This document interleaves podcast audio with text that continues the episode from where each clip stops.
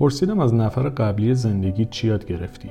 یکی گفت هیچ چیز از هیچ کس بعید نیست و آدما رو تو ذهنمون بزرگ نکنیم. و اینکه فقط دوست داشتن من برای ادامه رابطه کافی نیست و تنهایی نمیشه جای دو نفر رو پر کرد. جواب دیگه این بود که من وظیفه ندارم سلامت روان نداشته یک نفر رو درمان کنم. اون کار روانپزشک و مشاوره. یکی دیگه گفت هر جا دیدی که انتخاب اشتباه بوده تمومش کن و به بهونه دوست داشتن ادامه نده.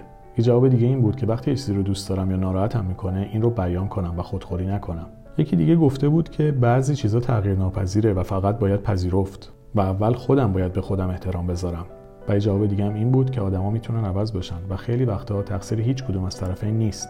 همه فقط ویژگی های بد آدم قبلی زندگیشون رو میگن. البته که نمیگم باید بدیایی که در حقمون کردن رو فراموش کنیم. اما در کنارش همیشه از بدیاشون برای بقیه نگیم چون ما هم نفر قبلی یک آدم دیگه ای بودیم.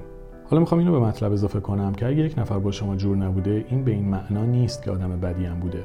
و اینکه بدونیم که ما در قبال انتخاب خودمون مسئولیم و اگه ضربه ای هم در روابطمون می‌خوریم تا حدی نتیجه تصمیمات خودمونه. نکته دیگه این که هر ارتباطی که ما وارد اون میشیم یا ازش خارج میشیم قرار یک اثری رو بر زندگی ما بذاره و این هنر ماست که یاد بگیریم از هر معاشرتی و از هر رفتن و اومدنی درسی که باید رو بگیریم.